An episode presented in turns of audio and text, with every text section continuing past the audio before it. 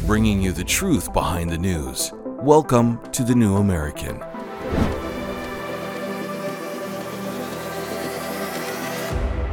Welcome, everyone. I'm Paul Dragu. We're glad you can join us. A Michigan mom was just convicted of manslaughter, but not because of what she did, it's what her son did. Also, for many weeks now, European farmers have been protesting EU restrictions that affect their livelihoods and the continent's food supply. Well, it turns out that all that disruption in flying manure worked. And in a little bit, John Birch Society National Field Coordinator John Schrock joins us to discuss recent victories that Birchers have notched across the country. We have all that coming up. But first, the Republican Nevada caucus is being held today, but the outcome is already determined. Two days ago, Nevada held its primary, but the GOP decided to ignore the primary results and go with a separate caucus instead. As a result, Donald Trump didn't even bother to put his name on Tuesday's ballot. This cleared the way for GOP also ran Nikki Haley to carry the day, or so she thought. As it turns out, Haley couldn't even defeat none of these candidates. Nikki Haley has lost to the option that reads none of these candidates. Former President Trump did not appear on the ballot. It turns out Trump's campaign encouraged Trump supporters to vote in the primary just for fun. There were no delegates at stake, but Trump didn't want to give Haley any satisfaction whatsoever. So Trump supporters voted in droves, leaving no doubt as to today's outcome or who will end up the GOP nominee for that matter.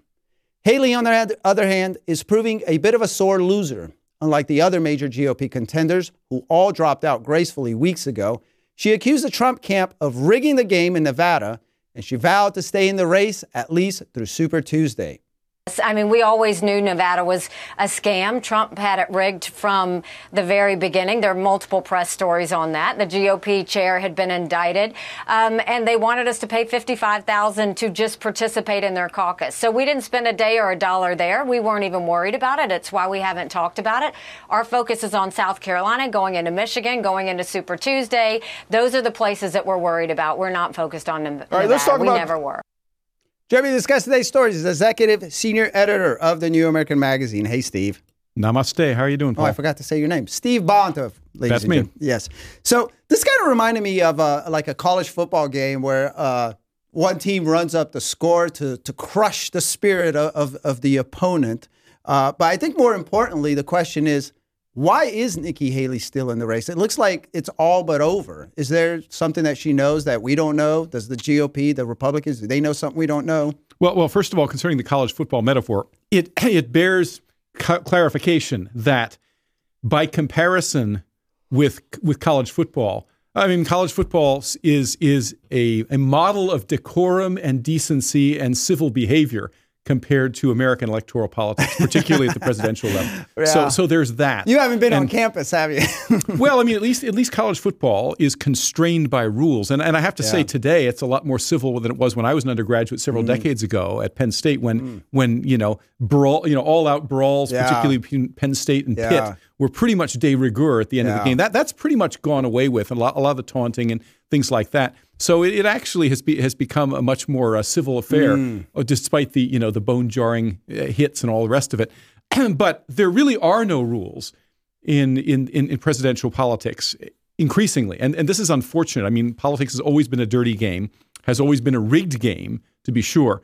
But it's been taken to, if not unprecedented levels, certainly levels that have not been seen since probably prior to the Civil War in the United States in terms of the no holds barred things that are being done. Okay, so for example, a, a quick review of recent history.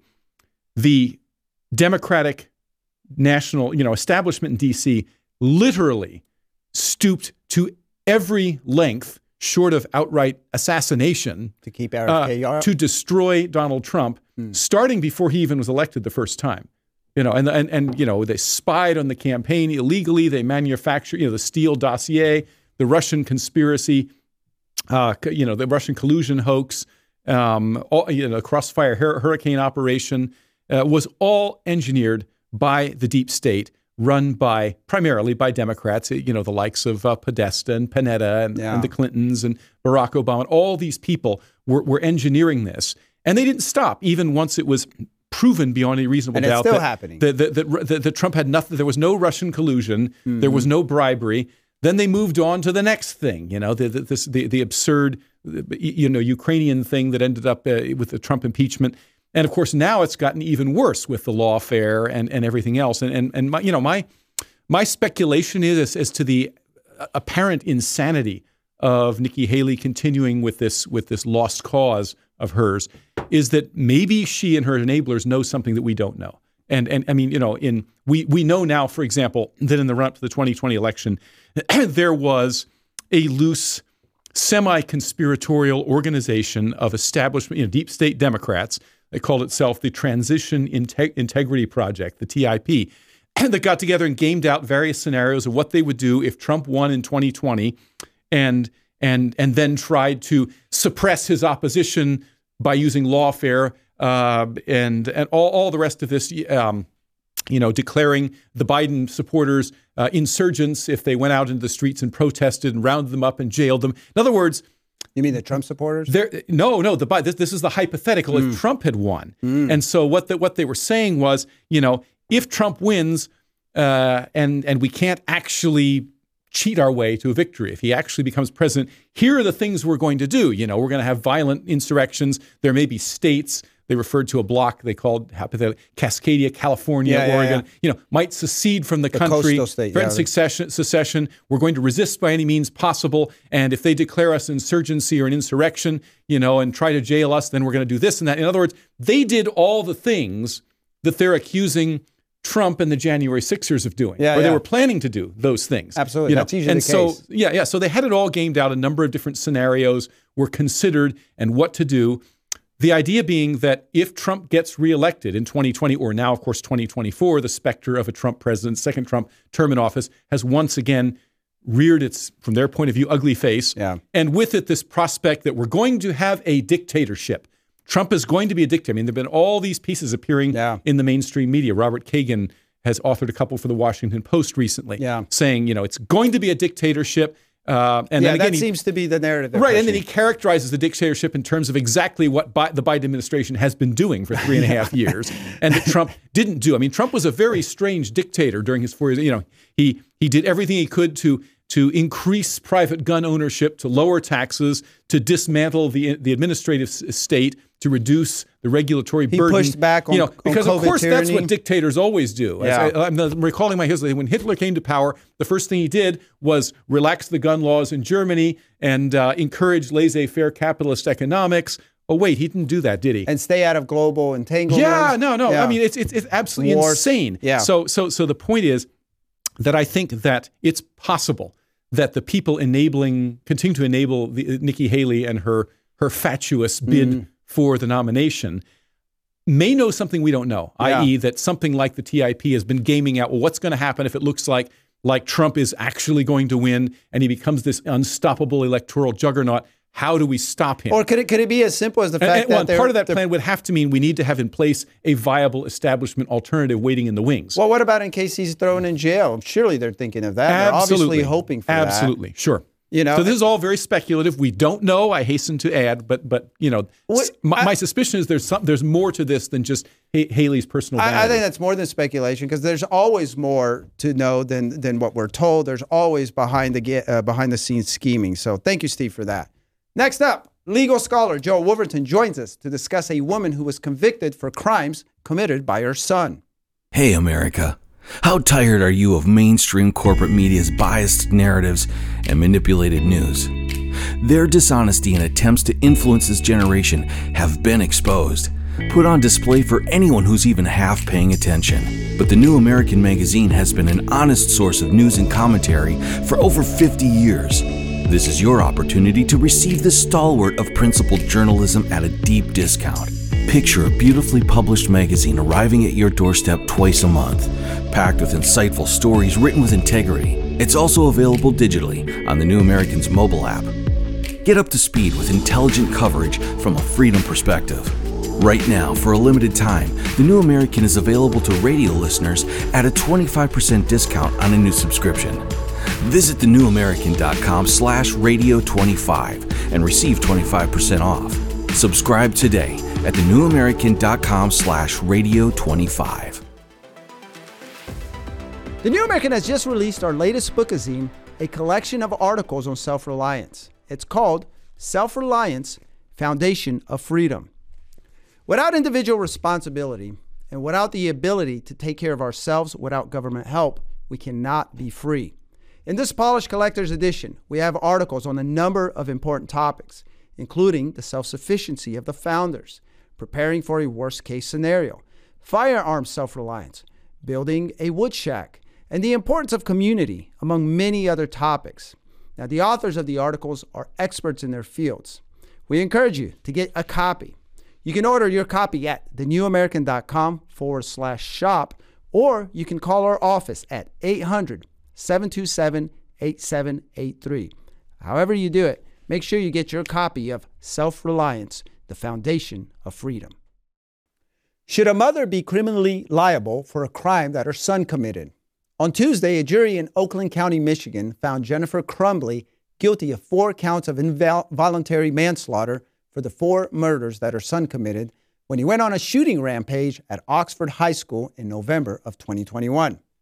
Her son, Ethan, who is now 17, he pleaded guilty to his crimes and he was sentenced last December to life in prison without parole. And now his mother, Jennifer Crumbley, who will be sentenced on April 9th, faces up to 15 years in prison per count on four involuntary manslaughter convictions. So, why was Crumbley found guilty? She didn't help plan the school shooting spree. She didn't encourage her son to do it either. And it's, it's not like she knew of her son's plans but decided not to do anything about it. Nope. What happened is the prosecution portrayed her as a bad and neglectful parent. Also, Crumbley and her husband, who's also going to be tried separately, gave their son a handgun as a present, one which they didn't properly store. This was the weapon that their son used to commit his crimes. After the verdict was announced, the jury foreperson said that the decision was very difficult, but that the thing that really hammered it home was that she was the last adult with a gun. So joining us now is our resident legal scholar, Joe Wolverton. Hey, Joe Wolverton.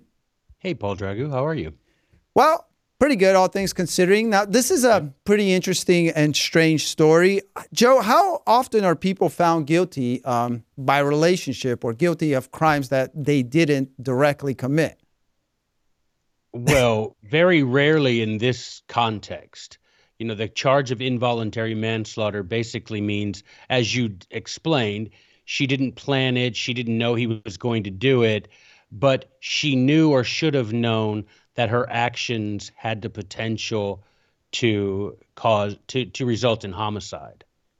And so in this case, it's like you said, the prosecution says, you know, she was neglectful, had she been a better mother, her son wouldn't have been uh, wouldn't have been driven to take such drastic actions. He would have been more cared for and wouldn't have been so violent.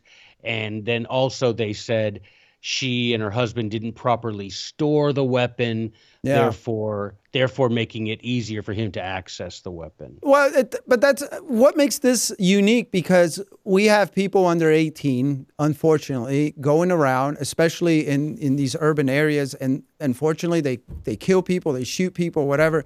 What makes this different? Is it because uh, i don't know those people don't necessarily have the guns from their parents or how what's what's the difference here is it well, just like you explain? Well, I think what we've got going on, well, it, that's what they claim. I think what we've got going on is this is a novel approach in a red state to have a backdoor to gun control. Well, Michigan's because not a red we, state, Joe. What do you mean? Michigan? Yeah. Michigan's not a red state. Oakland County, Michigan. I I I think they're pretty I mean blue. I said red blue. Sorry. Yeah, let's go back. yeah, it's not blue state. Sorry. Yeah. So the point is, whatever color they are, teal. They're trying to get. It's a backdoor to gun control, mm-hmm. basically. Mm-hmm. Because you can't, you might not be able to to regulate them in the way you like. But the question I have is, if he'd committed these crimes with a knife, would his mother still have been held accountable based on the neglectful parent mm. That's such a good no, question. There's no way.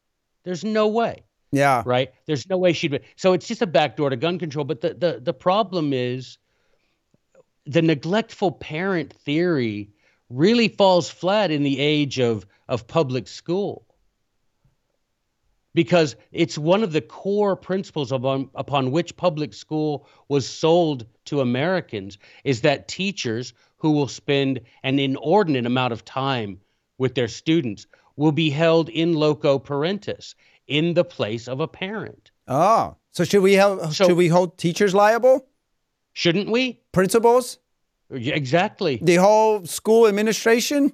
If we're being intellectually honest, yes, because Consistent, huh? legally, le- if we're being intellectually consistent, honest, then we say the teachers agree upon upon becoming public school teacher you agree. You sign a form saying i know that i will be held legally in loco parentis in the place of a parent that that child while he's under my care i will be as I, as if i were a parent to him. So we can say were the teachers neglectful? They spend eight nine hours a day five days a week with this kid? Yeah. what, what's their percentage of accountability? Let's break it down and make it jointly and severally severally liable let's make everyone who contributed some percentage liable for what he did Yeah, yeah. I mean, what you're saying rings true because they're always trying to figure out a way because they can't ever pass gun legislation that they that would restrict our our, our, our rights. I mean, they've tried. They're always trying, and so now there seems to be lots of uh, these backdoor. Uh, approaches, and this may be one of them. I mean, they, you know, they've Sheila Jackson from Texas had once had a bill, and it may just be languishing somewhere where she wanted people to pay insurance if you have a gun, like just astronomical insurance. Uh, they wanted to put a tax on ammo that would be like more than the ammo itself and whatnot. So I, it wouldn't be beyond. But how would that work? Because uh, is this something that the prosecutors are kind of finagling without telling the jury? Is that what you figure? Absolutely. Absolutely. It's it, the prosecutors are an arm of the government of Michigan and it's it's just a way like you say it's it's a backdoor, it's a thinly veiled government regulation of firearms and you can do it in a way that allows you to portray yourself as coming out in favor of increased parent responsibility which conservatives would get behind, right? So you can sell it a bit easier if you say I'm trying to increase parent responsibility, parent accountability to make stronger homes, when in reality, all you're trying to do is give yourself a new avenue toward disarming the people. Yeah. Because you will have those parents who say, forget it, I'm not buying my kid a gun. If on the outside chance I'll be able, you know, be going 15 years to prison because of some, because it doesn't have to be murder, right?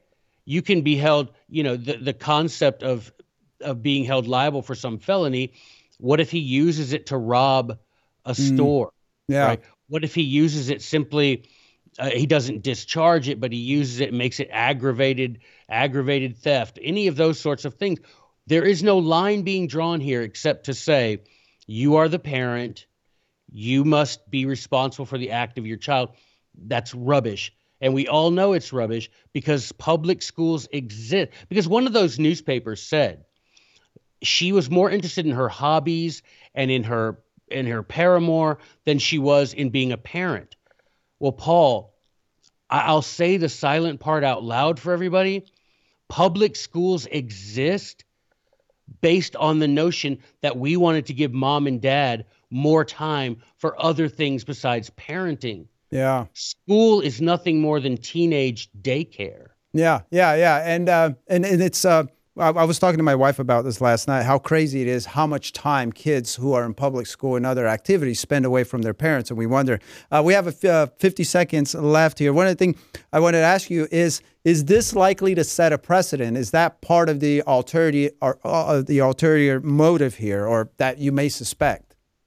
Undoubtedly. I think this is going to be one of those avenues that, if it's proven successful here, others will follow suit and hope, and in these uh, blue states, hope that they will be similarly successful elsewhere as a way to, Yeah. to regulate firearms. And, and it doesn't sound like there's any appeal. No one's talking about appealing or anything. It sounds like they're taking their their licks and they're just going to do their time. So there doesn't. It sounds like this is the way this one's going to be, huh? It, it does sound like that, but it should make us all reflect on why public schools exist and what level of accountability schools should have for these acts. Thank you, Joe Wolverton. Next up, European farmers recently caught a break after weeks of protesting EU farming restrictions. In 1988, the John Birch Society produced a documentary so predictive, it's as though they had a time machine. Out of Control Immigration Invasion was produced and hosted by investigative reporter William F. Jasper and looks at the growing problem of unrestricted illegal immigration that, in 1988, already saw upwards of 10 to 20 million illegal aliens within the borders of the U.S. Unknown agents from around the world using the southern border as easy entry. Certainly, some are innocent families escaping hardship, but also certainly some are criminals, potentially terrorists is it not appropriate that there be some criteria for the entry of any sovereign nation? Why should the US be different than Canada, Germany, Russia, Japan, or every other country on the planet? Out of control, immigration invasion. Watch this time capsule of prescient wisdom at thenewamerican.com slash out of control.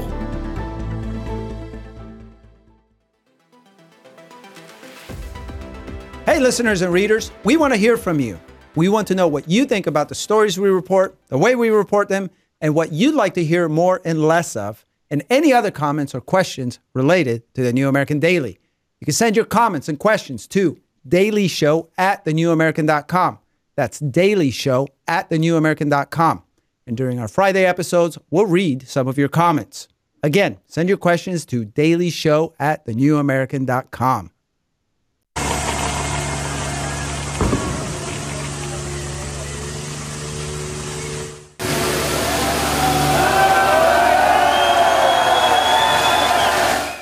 Those are French farmers flinging manure with their farming implements on police cars and buildings. In other instances, they blocked highways with hay bales. They also dumped tractor tires in the middle of the highway. And it's not just French farmers. The Dutch, the Germans, the Spanish, they're all angry. And they're all showing it in very European ways. They're angry because their livelihoods are in jeopardy. And their livelihoods are in jeopardy because the aspiring overlords in the EU are pushing restrictions on farmers in the name of saving the environment. Now, the thing about it is that the entire thing is a farce. The planet is not in any climate related jeopardy, and it's certainly not in jeopardy because of modern farming. The whole thing is a big scam. It's designed to minimize resistance to their budding global technocracy. But it turns out that making a big stink about it pays off because European farmers recently notched a big victory in the fight against climate change madness. According to Politico Europe, the intense farmer backlash against restrictions has prompted the bloc's executive body to ease climate demands in the 2040 climate proposal. According to the report, quote, the European Commission has dropped key passages in a proposal for a new 2040 goal for cutting greenhouse gas pollution. All sectors would need to contribute to the effort, the EU executive plan says. But a mention of a possible 30% cut to agricultural pollution between 2015 and 2040, which was in previous drafts seen by Politico, had been removed. Also removed were recommendations for citizens to make changes to their behavior, things like eating less meat and a push to end fossil fuel subsidies. Despite the positive changes, a legal mandate for the EU to achieve climate neutrality by 2050, as laid out in the European climate law, remains. At the same time, while scrapping the anti farmer provisions, the EU Commission decided on Tuesday to recommend a 90% reduction in net greenhouse gases emissions by 2040. The final decision on the goal will lie with the newly elected EU Commission and Parliament, which will be formed after the European Parliament elections in June. Eva Vlaardingerbroek, a Dutch political commentator and activist, called for persistence in fighting the net zero scam. She posted on X, This is good news because it shows that protesting works and putting pressure on our overlords works. However, just dropping the requirements for 2040 is not enough. The entire agenda has to go. The Green Deal and the net zero scam has to go. We've won a battle, not the war. All right, Steve. So, again, I really like the way the Europeans use what they have. And it seems like, at least for the time being, they notched a very uh, substantial win there. Well, I'm still kind of geeking out about that name, Vlaardingerbroek. I, if I ever get a dog, I think that's the name I'll give him. Right. Something like that. But yeah, I know. I mean, I mean, you know, we'll, we'll take any victory we can get against the globalist Eurocrat establishment. Mm-hmm. And I say mm-hmm. we only in the sense that obviously we're ideologically in sympathy to, to, to a large degree. We don't have a European Union yet in the mm. Western Hemisphere, although there have, of course, been a number of attempts to, to construct something like that. Yeah. But have, haven't gotten very far. And, and obviously, many of us are, you and I included, of course, are of European extraction ultimately. So there's a certain, you know, vein of sympathy there. Mm-hmm. I personally am mostly Dutch and English, so I feel for these Dutch farmers. I mean, something that Americans, I think, often fail to realize is when we think of Europe, we think of old cities, history, you know, classical civilization, um, you know, medieval cathedrals, all that kind of Great thing. And- food. right. And I mean, most people who go to Europe as tourists, that's what they see. They visit the cathedrals and the bridges and Mm. all the interesting ancient cities. I mean, it, Europe is a lot older than we are.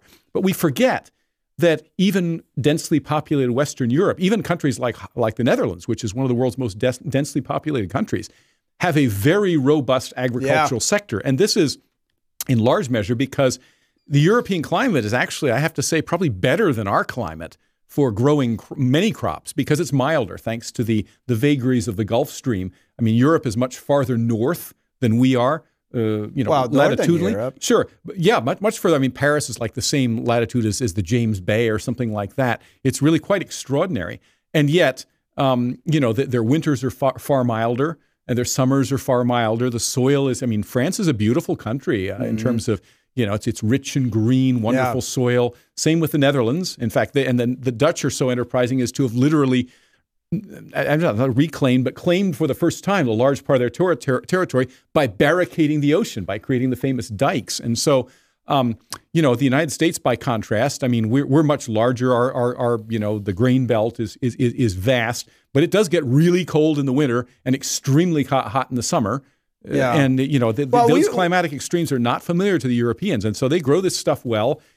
The, you know, They're very good at it. Mm-hmm. farmers are still very important, despite every. You know, we tend to think of Europe as this this urban and technological place. Right, but it has to get its food. it does. It absolutely, and they don't import it from South America or, or Africa. They grow it themselves. Yeah, unlike us, we s- we import a lot of stuff from South America. I covered ag, and, and I know that the beef farmers here in the states are never happy that we import so Could much Could I just beef. point out something else too? I mean, it's, it's interesting to me that the Europeans are apparently much more tolerant of higher degrees of political rowdiness than we are in the United Yeah, States. I mean- I mean, you know, the the 9/11 or not the 9 the, the January 6 people didn't spray manure on the U.S. Capitol building or anything like No. that. Anything remotely approaching that. And yet, this is not the first time this sort or of thing has happened. police cars. Oh yeah, yeah. I mean, they, they they every so often they have these sorts of very very rowdy national uprisings. Yes. farmers uprisings, as I think we mentioned in a previous segment, are not a new thing in France. They've happened twice before in the last 15 years or so, and are pretty much the same every time. The farmers go out these tractors and they barricade the highways and they they spray manure all over the place and make a big stink. so this literally. is a tradition.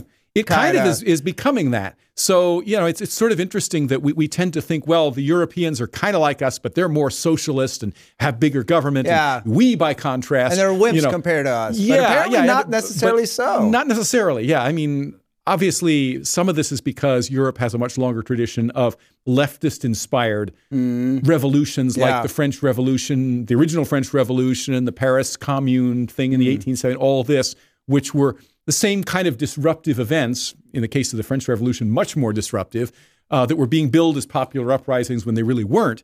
And these kind, obviously, 1848, the year of, of that most of Europe was convulsed by supposedly spontaneous grassroots revolutions, all of them leftist, although purporting to be democratic. So there's that. You know, whereas whereas Ameri- Americans we sort of expect a certain amount of Republican order, small r Republican, and uh, so things like the Yeah. rowdiness of January 6th are an affront to our sense of national decency and decorum. Well, and so going back to this, I mean, this again is a very, very good sign because I, I if I may be among the many who kind of counted the Europeans out, and we always looked here in the Yeah. states and we said, you know, if if this stop, if globalism is to be stopped, if this coming technocracy is to be stopped, it's all going to rest here in the United States. But that's not necessarily the case. The Europeans, to whatever degree, they're they're woke. Awakened. But what's going to be interesting to see is how this holds. It's like, yeah, they took those out of the their agenda and whatnot, but these are very nefarious people. This is a very nefarious agenda, and it's based on a scam in the first place. So who's to say when no one's looking, or they're not going to look for another opportunity to put right that right back in place? Well, I mean, a slight corrective. I do think that our system of government, American federalism under the Constitution, is better than any one state in Europe. Okay.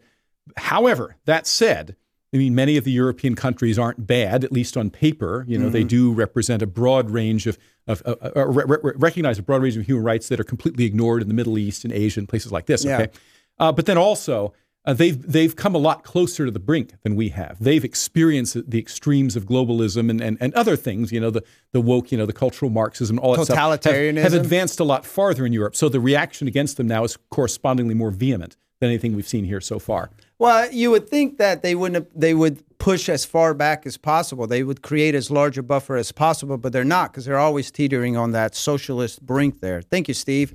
After this, the JBS National Field Coordinator joins us to talk about how Birchers are making America great again. The John Birch Society has been working tirelessly since 1958 to preserve freedom, safeguard the Constitution, and restore our God given rights.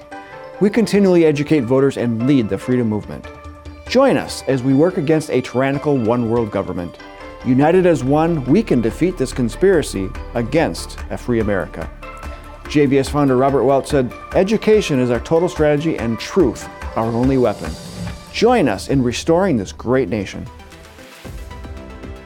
For more news and in depth analysis from the New American Magazine, the kind that you will not get anywhere else, make sure you have a subscription to our twice monthly print edition of the magazine. No other magazine has been as accurate and for as long about where policy and culture were heading than the New American.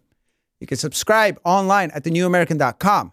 Just hit the magazine tab on top and then on the drop down, hit the subscribe button.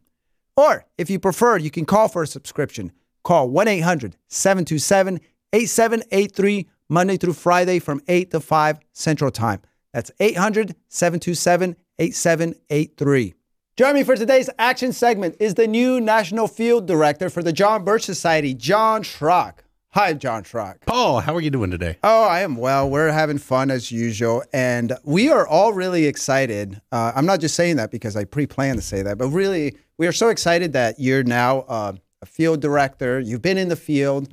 Uh, you've, you've, earned, uh, uh, you've earned your stripes there. And uh, today we're going to talk about some of these victories that Birchers are amassing across the country. Uh, in case some people haven't, you know, don't know, we have chapters and we have members in every state of the United States. Mm-hmm. And the organization that the John Birch Society has, uh, our folks, is, uh, is is is is is really good. Uh, it's something that you guys um, do in order to change uh, to change the direction of the country. So we, we focus on two things: education and and um, an organization. And organization is kind of uh, where you really come in, but I yeah. take it education is too. So, so tell us about what you guys do, and tell us about some of these victories. Well, you mentioned that we're having fun. I, I think of the old saying: if uh, you're not having fun while you're birching, you're not doing it the right way. Right. Uh, birching is actually a fun uh, event when you go out and uh, be able to affect what's going on. You have to educate people about what's going on. On the previous segment, you were talking about uh, people getting organized, people getting to, uh, together, and that's what we're doing. And then people ask us the question. Are we getting anything done? Well, yeah. I think about in Washington State, we have uh, um, our field coordinator out there, Polly Stickney, and she was able to uh, watch a DEI commission become dissolved and and to break in break, Washington in Washington State, the Socialist Republic up. Yeah.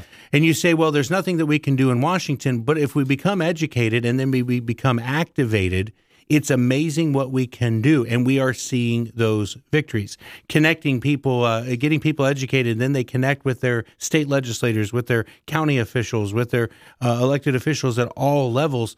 Those things work. And we've seen that throughout our history since 1958. When we go and educate people, then we activate them. Mm-hmm. In the state of Indiana, we uh, watched uh, Rhonda Miller, the uh, coordinator there in uh, Indiana, uh, where they stopped a uh, anti-parents' rights bill. I mean, th- this was a, a god awful bill. Yeah. Um, that uh, it literally stated that some uh, uh, police officer, just a police officer, not the police department, not coming from the office of the chief, not coming from um, anything. It's just if a police officer told the school that the parents were under investigation, it all of a sudden cut off the ability for parents to know about what's going on with their child. That's insane. Well, we stopped it. Well, we had to educate people about it. Then we activated them, and so we watched. Uh, we watched the uh, opportunity and seized the opportunity to dismantle. So that the that was a bill. agenda. That was a proposal, huh? It was in, the, legis- it was in a uh, it was in a committee, and they were hearing it in order to uh, push it forward. yeah, and it was killed in committee. and we, we killed it. We, we we won there. Then in Indiana, everybody t- tells me when the, as I go around across the country, they say, "Well, I live in a Republican state. Everything's really good. It's a deep red Republican state, and that's what Indiana is. It's got a, uh, a supposed Republican governor, a, a Republican House, and a, a supposed Republican Senate." And so it's the trifecta. They've got all of those. Well, Yeah. they were trying to push through a bill that was going to bring the whole school, whole community, whole child initiative, the globalist agenda, Mm-hmm. And have full health clinics inside the schools. So they'd be able to do top and bottom surgeries, change boys into being girls and girls into being boys. Well, they wouldn't really because we know that every uh, every uh, cell of your body uh, bears witness to No, whether no. you have an XX chromosome or an XY chromosome. They would chromosome. just change the exterior they would just change the exterior and destroy these kids. and destroy these kids. And so we have to educate. So we have to educate the people. We got people down uh, to the uh, uh, Indiana State uh, Capitol um, in January uh, talking about this war on farmers. That's not just in other areas. It's not in other countries. This battle is upon us inside of the United States.